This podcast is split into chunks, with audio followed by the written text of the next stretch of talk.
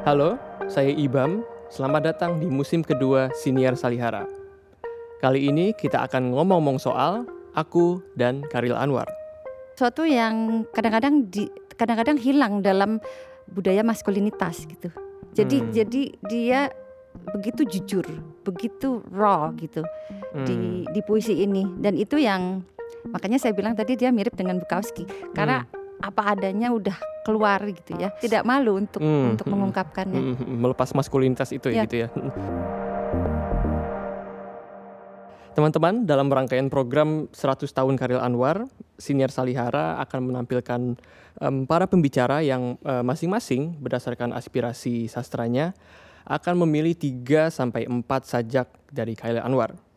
Mereka akan membicarakannya secara dekat, dari dekat eh, atau disebu- eh, biasa disebut sebagai close reading dan mereka akan menyelami puisi Karil Anwar dan berbagi mengenai pembacaannya, pengalamannya dengan teman-teman tentang apa dan bagaimana kekuatan dari sajak-sajak pilihan tersebut.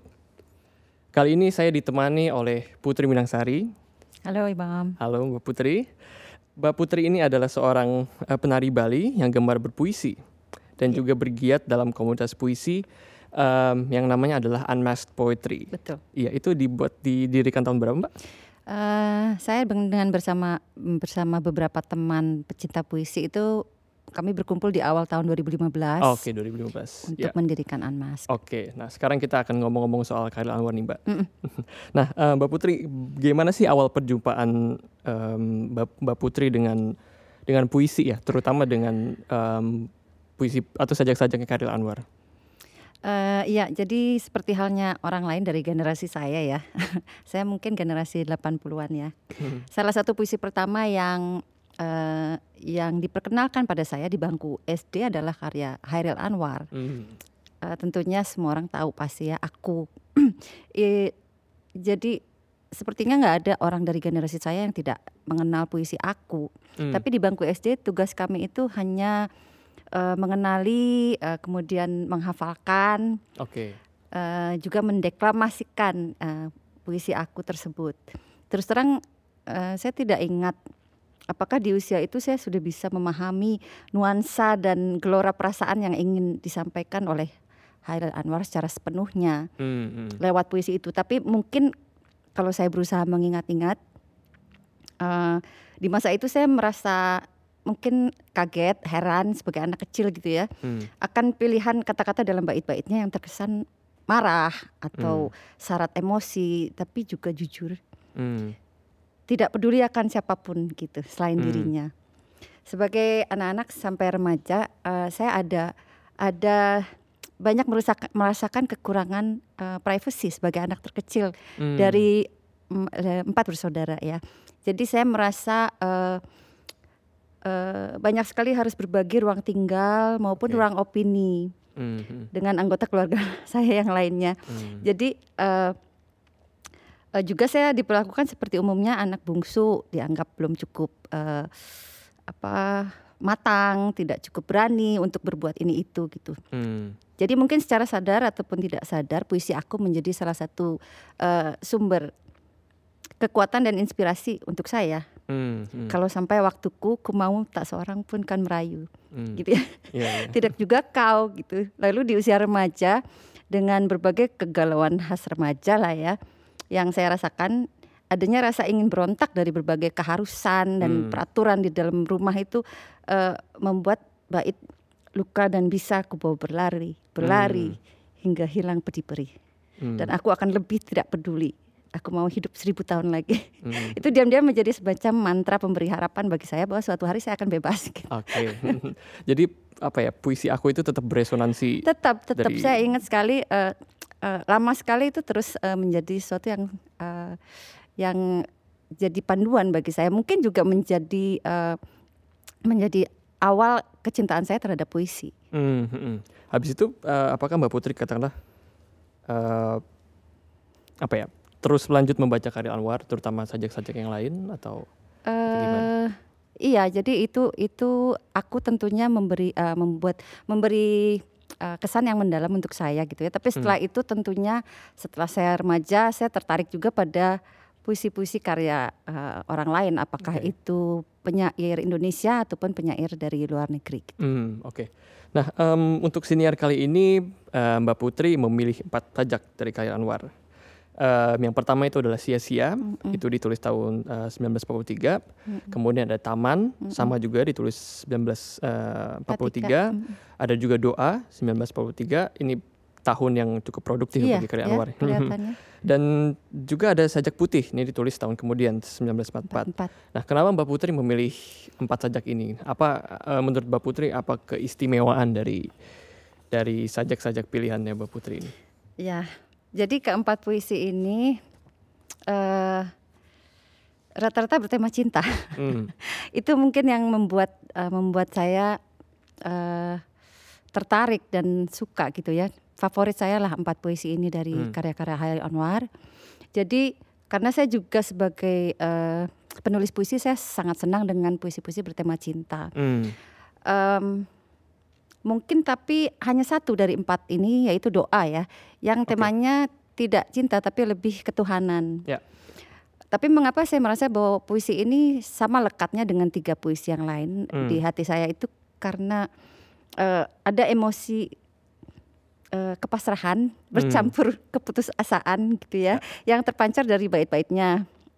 Yang adalah sesuatu yang pernah saya rasakan juga ketika Hmm. terpuruk dalam kepedihan Ya, gitu ya, yang diakibatkan lenyapnya harapan antara lain harapan ad- akan cinta. hmm. Jadi keistimewaan puisi-puisi ini bagi saya eh, adalah juga eh, saya merasakan kesederhanaan Oke. dan betapa tetap polosnya persepsi Hairil Anwar Hmm. akan romansa sesuai zaman itu. Jadi tidak adanya sedikit pun kevulgaran dalam eh, dalam gambaran hubungan laki-laki dan perempuan Hmm. yang mencerminkan galantri mungkin ya laki-laki di zaman itu. Oke, oke, oke. Itu Hmm. yang itu yang saya saya eh, rasakan dari Oke. puisi-puisi Mm, Jadi tersebut. apa ya? Mungkin justru kesederhanaan kepolosan itu yang menjadi keistimewaan kekuatan dari Iya, sajak-sajak belum ini. serut sekarang. Iya, iya. Dan mungkin eh, nggak klise juga kali Mbak, atau Iya. gimana? Hmm. Eh, iya, iya saya merasakan semakin ke sini eh, manusia modern itu sepertinya semakin banyak eh, yang dipikir gitu ya dalam Ya. hal eh, hubungan eh, pria dan wanita gitu ya, Mhm. eh, relationship lah. Jadi, jadi saya merasa kesederhanaan itu mungkin perlu kita kita ingat-ingat lagi, kita aplikasikan lagi dalam dalam keseharian hidup kita gitu. Hmm, ya. Hmm. Nah, Mbak Putri eh, mau nggak pilih satu sajak yang ingin dibacakan? Dari, empat itu ya. Eh, Mana yang menjadi paling favorit? hmm, ini deh sia-sia ya. Oke.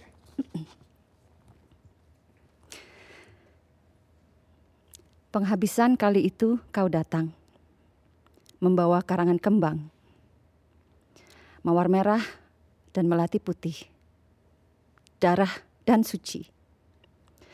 Kau tebarkan depanku serta pandang yang memastikan. Untukmu. Sudah itu kita sama termangu, saling bertanya, apakah ini? Cinta. Keduanya tak mengerti.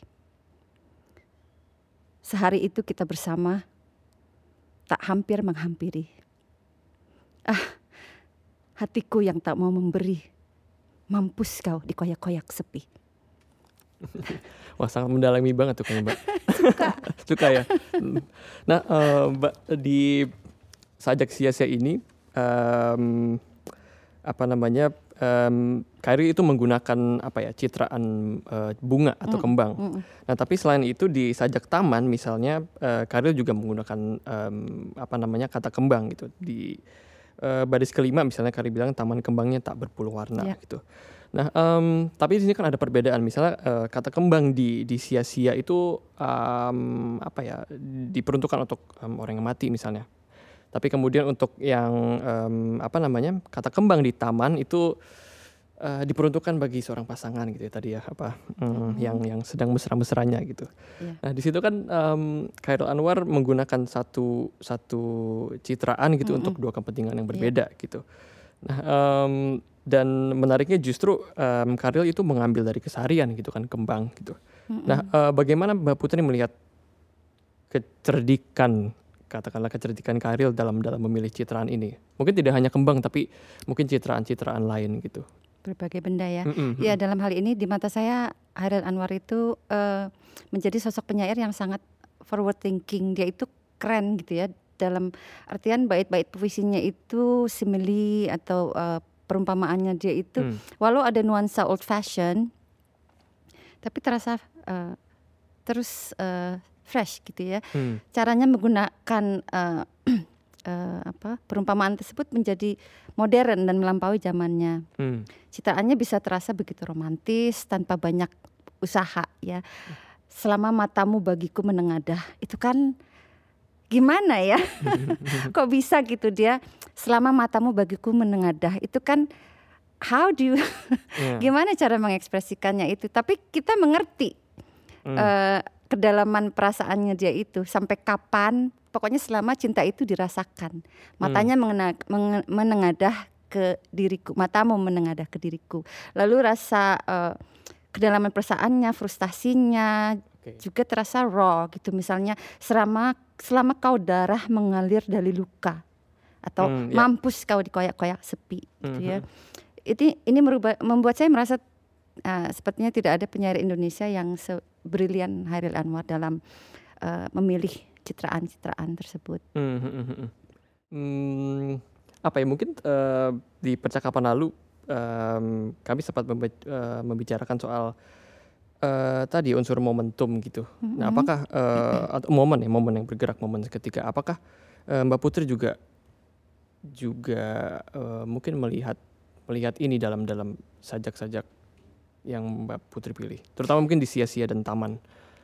Momen-momen gimana maksudnya? Hmm, apa ya peristiwa gitu, semacam peristiwa. Mis- Kalau di di taman kan eh, di sajak taman misalnya itu kan agak eh, agak jelas ya s- apa namanya eh, eh, eh, ada satu peristiwa gitu bahwa eh, si aku sang penulis itu sedang Jatuh sedang, cinta. eh, eh, Heeh. sedang menuliskan pada sedang ada Mbak, Mbak Putri melihat itu nggak? eh ya terutama karena eh, kalau sajak putih kan tahun 44 ya, tapi Hmm. mungkin masih sambungan dari tahun 43. Hmm. Jadi mungkin peristiwa-peristiwa demi peristiwa yang dia alami di tahun 43 itu eh, yang mungkin banyak romansanya ya, Hmm. banyak pergulatan emosi karena cinta itulah yang yang yang membuat sajak-sajak ini terasa eh, begitu eh, apa ya impactful ya. Jadi eh, jadi Hmm.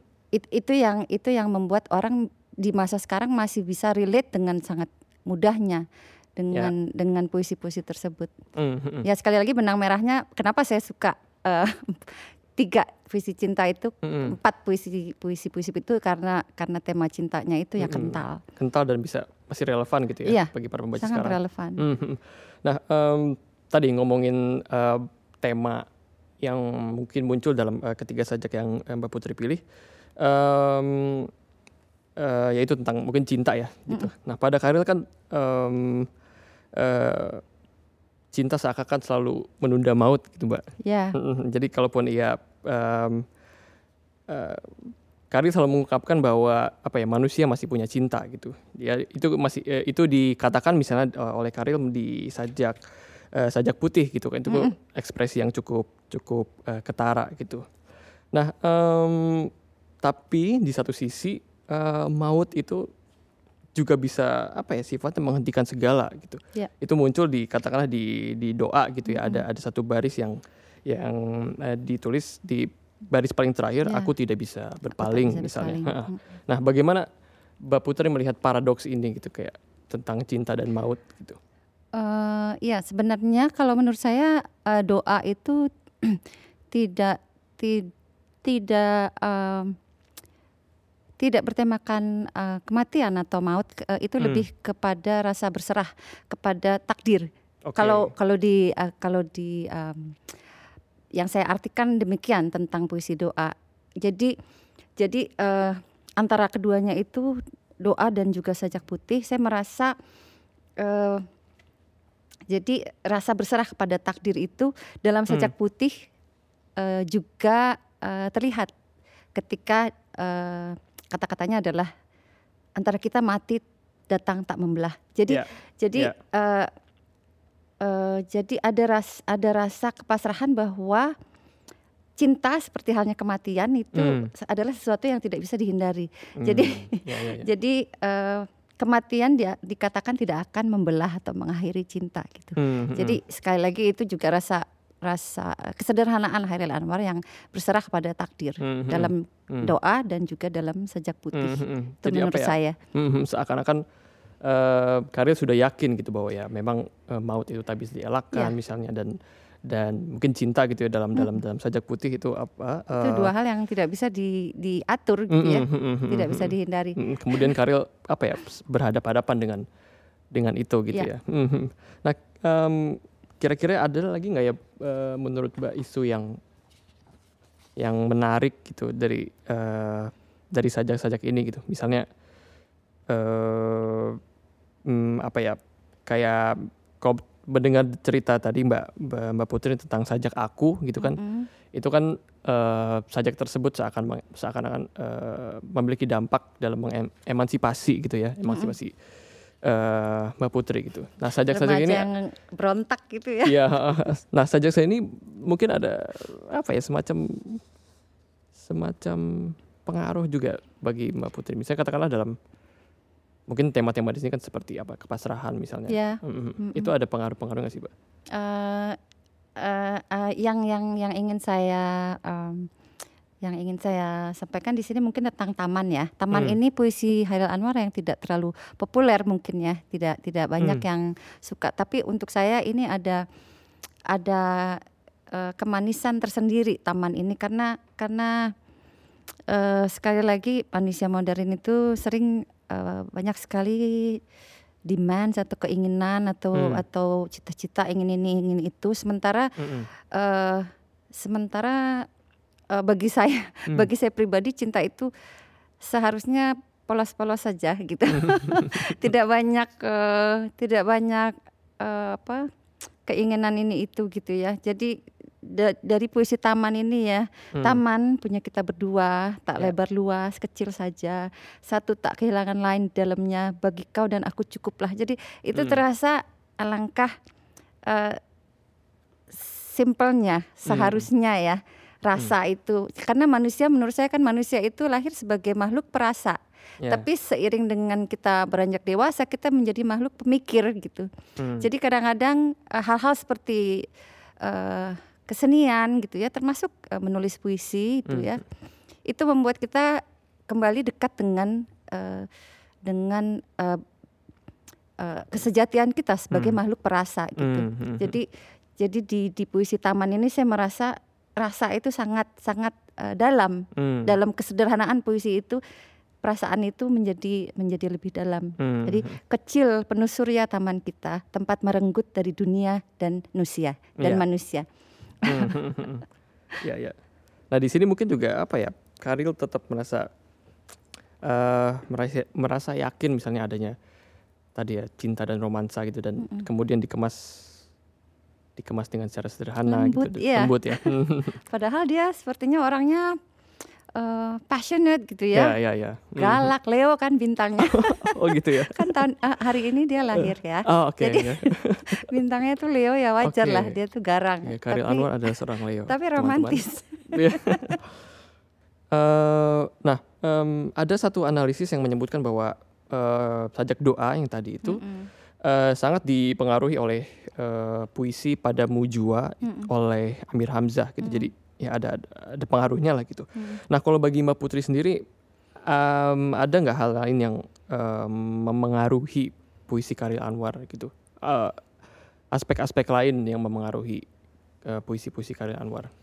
Eh, iya jadi saya sempat ada pembicaraan tentang tentang hal ini gitu ya. Kenapa Hairil Anwar itu puisi-puisinya terasa begitu eh, maju melebihi zamannya. Tapi Hmm. tapi mungkin ini juga karena gayanya dan karakternya dia Hmm. yang yang membuat saya kadang-kadang sering eh, sering membandingkan eh, puisi-puisi Hairil Anwar dengan puisi-puisi Bukowski. Jadi Charles Bukowski. ya. jadi Charles Hmm. Bukowski itu puisi-puisinya kadang-kadang ada kemiripan dan mereka eh, juga eh, hidup di di era yang sama walaupun Hairil Anwar meninggal di usia yang yang muda. Ya. Tapi Hmm. Bukowski hidup terus ya sampai dia tua gitu. Tapi eh, apa passion atau kegar kegarangannya itu itu mirip. Jadi saya Hmm. merasa kadang-kadang apakah mereka itu eh, saling tahu atau saling membaca Hmm. karya masing-masing itu sebenarnya tidak tidak mustahil ya eh, di masa itu gitu. Jadi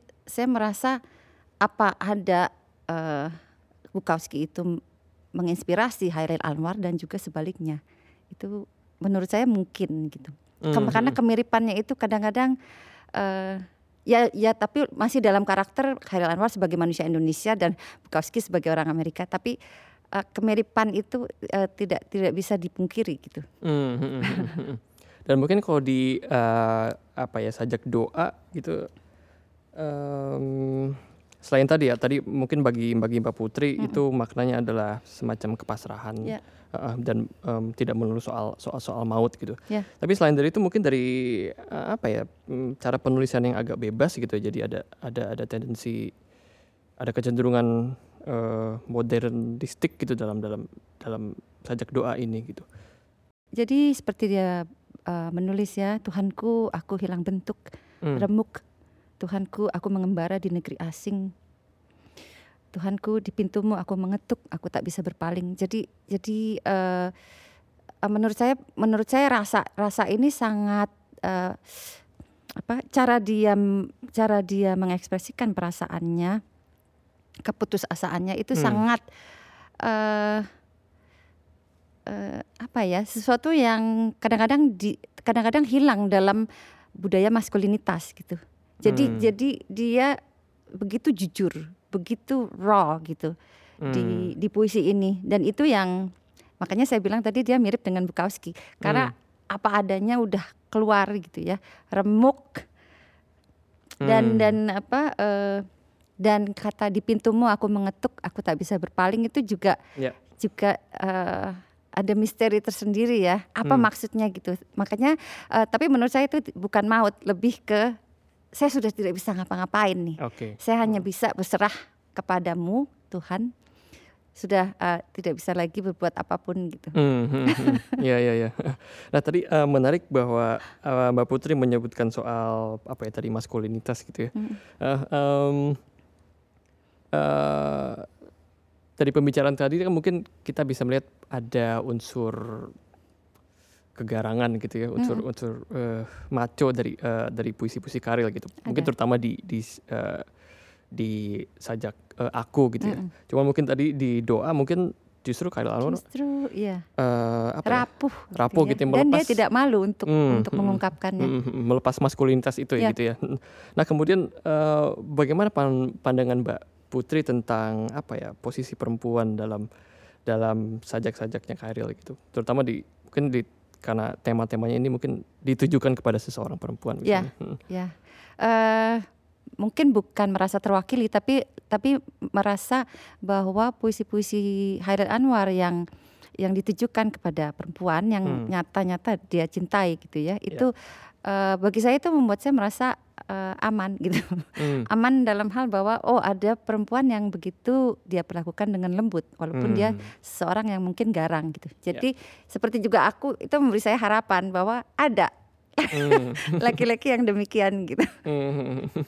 Oh justru tetap tetap bisa merasa relate ya, gitu ya. walaupun walaupun tetap Hangat. dalam dalam uh, angle dia sebagai laki-laki ke Hmm. perempuan, tapi itu membuat perempuan uh, seperti saya itu merasa oke. Mm, mm, mm, mm. Ya, jadi justru ada ada tawaran-tawaran baru ya dalam apa ya mungkin puisi romansa atau puisi cinta Iya. gitu yang mungkin tidak ada tendensi terlalu maskulin misalnya atau Iya. apa dan justru ada perasaan di, di- dihormati gitu ya. Iya, Hmm. ya tadi kan kita sudah eh, ngomongin tentang eh, empat sajak Khairil Anwar gitu yang eh, nampaknya ke- kalau kulihat tuh punya apa ya punya dampak emosional juga bagi bagi seorang eh, Mbak Putri gitu. Hmm. Nah, tapi Mbak Putri sendi- eh, sendiri kan juga seorang penari ya, gitu yang Ya. yang kemudian banyak bergiat di eh, baru banyak bergiat di bidang puisi gitu, dan kemudian membentuk juga si Unmasked Poetry ini Ya. gitu. Nah, bisa diceritain nggak sih, Mbak, eh, awalnya eh, si Unmasked Poetry ini? Eh, jadi ini sebenarnya be- bermula dari uh, sebuah acara yang uh, acara tahunan ya di Ubud. Hmm. Ubud Rates Festival itu punya sebuah kompetisi puisi namanya Poetry Slam. Hmm. Itu setiap tahun diadakan. Nah, uh, lucunya saya dan beberapa teman pecinta puisi dari Jakarta itu setiap tahun ketemu aja di Ubud gitu Hmm. untuk ikut poetry slam. Sampai lama-lama kami berpikir begini, kita kita tinggal di Jakarta. Kenapa kita harus bertemunya hanya di Ubud untuk berpuisi gitu? Hmm. Ayolah kita buat sesuatu di Jakarta. Waktu itu memang belum ada. Eh, waktu itu sudah ada sebenarnya eh, malam puisi Jakarta. Oke. Tapi malam puisi itu eh, dia bebas em, untuk membaca puisi orang lain. Hmm. Karena Poetry Slam adalah eh, kompetisi yang pesertanya diharuskan membaca puisi eh, original ya, Hmm. puisi karya sendiri. Kami pun eh, berperaturan demikian. Kami membuat sebuah komunitas atau lebih ke eh, penyedia pem- pemfasilitasi ya Oke. untuk eh, untuk acara puisi yang Hmm. kami sebut unmasked open mic poetry. open mind. Oke. oke. Jadi eh, tidak ada peraturan apa pun selain puisi harus karya sendiri. Hmm. Bahasanya boleh bahasa apa pun, orangnya dari mana pun, umur berapapun itu silakan Hmm. boleh ikut. Jadi 2015 April kami pertama kali membuat eh, event. Waktu itu namanya memang unmasked unmasked eh, open mic. And mass open mic. Oh, ya. Karena kami berpikir ini hanya satu kali itu saja gitu. Oke. Hmm. Ini baru coba nih ya. Eh, Tahu-tahu yang datang cukup banyak gitu. Ada Hmm. ada sekitar 70 eh, eh, hadirin. Lalu belum-belum acara selesai mereka bertanya kapan lagi gitu. Jadi Oke. kita kaget. Oh, oke. Coba kalau gitu kita bikin secara reguler gitu. Hmm, hmm. Dari situlah berlanjut dan kemudian setiap bulan itu ada saja eh, yang yang mengajak kolaborasi gitu. Hmm. Antara lain Salihara juga pernah kami berkolaborasi bersama dalam Salihara Bienal. Hmm. Jadi eh, itu ber, ber berkesinambungan dan dan kami merasa bahwa banyak sekali teman-teman di Jakarta yang tadinya eh, tidak pernah berpuisi, tidak pernah menulis puisi lalu tiba-tiba menemukan eh, cara untuk bisa mencurahkan unek-uneknya ya dan itu Hmm. sesuatu yang sangat baik untuk Hmm, hmm. untuk mental, untuk kesehatan mental Hmm, juga hmm, itu untuk kreatif- kreativitas. Ya, ya, ya, ya. Jadi eh, seperti nagih gitu Hmm. satu kali misalnya gini satu kali datang terus eh, nonton terus mereka berpikir oh saya bisa nih kayaknya yang kedua kali datang coba baca Hmm. puisi lalu ketagihan lalu mereka terus ikut sampai akhirnya kita punya yang namanya Friends of Unmasked gitu jadi Oke. teman-teman atau eh, apa pembaca-pembaca puisi yang sudah reguler yang sudah Hmm. terus selalu ikut eh, membaca puisi Hmm, hmm, hmm. di acara-acara Unmasked Hmm, hmm. Oh ya makanya dari dari tari nyebrang ke puisi gitu ya. Kalau kalau saya suka puisi itu sebenarnya baru. Kalau saya menari dari umur lima tahun, tapi Oke. kalau puisi saya newbie. Baru 2010 lah sejak sejak ikut Poetry Slam di Ubud itu saya mulai eh, berpuisi gitu. Hmm, hmm. Jadi sebenarnya masih anak baru. Kenapa tuh Mbak akhirnya eh meskipun tadi sudah kenal Khairil Anwar dari Iya, eh, iya, dari iya. kecil lagi, tapi kenapa akhirnya oke ini saatnya aku mau menulis puisi. Eh, sebenarnya menulis itu sudah dari kecil, Oke. termasuk eh, di SD itu saya saya kadang-kadang tidak selalu, kadang-kadang menang eh, lomba menulis sajak ya di Hmm. sekolah. jadi jadi memang memang kesukaan menulis itu menulis itu tinggal diarahkan ke arah eh, puisi gitu ya. Tapi yang intens eh, di usia dewasa itu saya baru da- tahun 2010 saya mulai Hmm. menulis secara eh, prolific gitu, secara produktif Hmm, hmm, hmm. puisi. Ya, em, menurut Mbak Putri sendiri ada nggak sih eh, eh, pengaruh eh, Khairil Anwar gitu dalam dalam mengekspresikan diri dalam dalam dalam berkesenian? Ya, eh, mungkin em, perihal kepentingan berekspresi ya dalam Mhm. keseharian saya berkesenian itu saya selalu merasakan adanya keperluan untuk mencari sumber inspirasi. Hmm, Dan ini saya dapatkan dari kata-kata, dari puisi gitu. Oke. Jadi menari menari itu kan ada yang bilang itu seperti eh, poetry in motion gitu ya. Tapi kita Oke. tidak berekspresi verbal.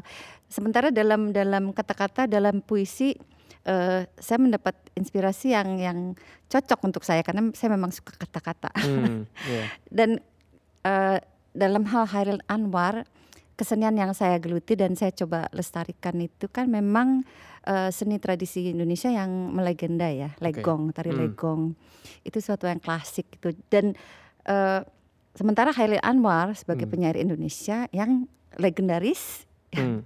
yang paling awal saya kenali dan saya kagumi dalam hidup saya itu jadi memegang peranan uh, penting dalam usaha pencarian inspirasi saya dari sumber Hmm. yang uh, asli Indonesia gitu ya yang Oke. dua-duanya bisa sekaligus saya banggakan karena uh, karena rasa cinta saya kepada bangsa gitu Hmm, hmm, nasionalis Iya, iya, iya. Eh, Oke, Nah, sejauh pembacaan eh, Mbak Putri, em, mengapa Khairil Anwar penting untuk em, kehidupan kita sekarang ya? Mungkin tidak hanya bagi Mbak Putri, tapi Hmm. tapi untuk untuk kita gitu, sebagai orang Indonesia. Tadi tadi sudah sedikit disinggung sebenarnya gitu. Eh, dalam artian mm, sosok dan mungkin karya-karya Anwar kan itu selalu selalu di diproduksi dan direproduksi ke, ke berbagai eh, berbagai apa ya mungkin medium dan juga Mhm. bentuk itu kan tadinya eh, tandanya memang dia itu penting Ya. sekali gitu. Nah menurut menurut Mbak Putri itu gimana? Eh, ya tentu tentu saja eh, penting ya karena karya-karya Hairil itu kan merekam sejarah bangsa. Hmm. sejarahnya dalam hal eh, kehidupan sosial kemasyarakatan gitu ya dan karakter eh, bangsa gitu. Dari kesederhanaan kata-katanya kita bisa melihat cerminan eh, sifat-sifat seorang manusia Indonesia gitu ya Ya. yang bisa dibanggakan gitu. Jadi berani ekspresif tapi juga kreatif tapi juga santun gitu. Ya. Eh, dianggap penting ya mungkin karena buah pikiran Hairil Anwar itu dianggap eh, maju dan selamanya bisa jadi referensi eh, cara berpikir orang Indonesia yang ideal. Hmm. Jadi dia sesosok idola, pahlawan yang bisa dengan yang dengan kita membaca karya-karyanya itu bisa mungkin ya bisa membantu pencarian jati diri Hmm. orang Indonesia. Itu yang, yang saya pikir demikian. Oke, pencarian jati diri orang Indonesia ya. Wah, menarik tuh, Mbak. Teman-teman, demikianlah pengalaman Putri Minangsari dengan Karil Anwar. Dari Mbak Putri, kita tadi sudah mendengar banyak bahwa eh, puisi tidak tidak hanya indah tapi juga bisa mengemansipasi ya, membebaskan diri gitu dan eh, justru kekuatan puisi itu hadir dalam dalam kesederhanaan kesederhanaan puisi tersebut gitu. Ah, terima kasih eh, Mbak Putri atas eh, perbincangannya dan telah berbagi Sama-sama. pengalamannya. Eh, baik teman-teman, saksikan dan dengarkan episode Siniar Salihara lainnya di kanal YouTube Komunitas Salihara dan juga Siniar Salihara di Spotify, Apple Music, dan Noise. Ikuti pula program-program 100 tahun Karil Anwar lainnya dan dapatkan informasinya melalui media sosial Komunitas Salihara. Terima kasih, sampai jumpa.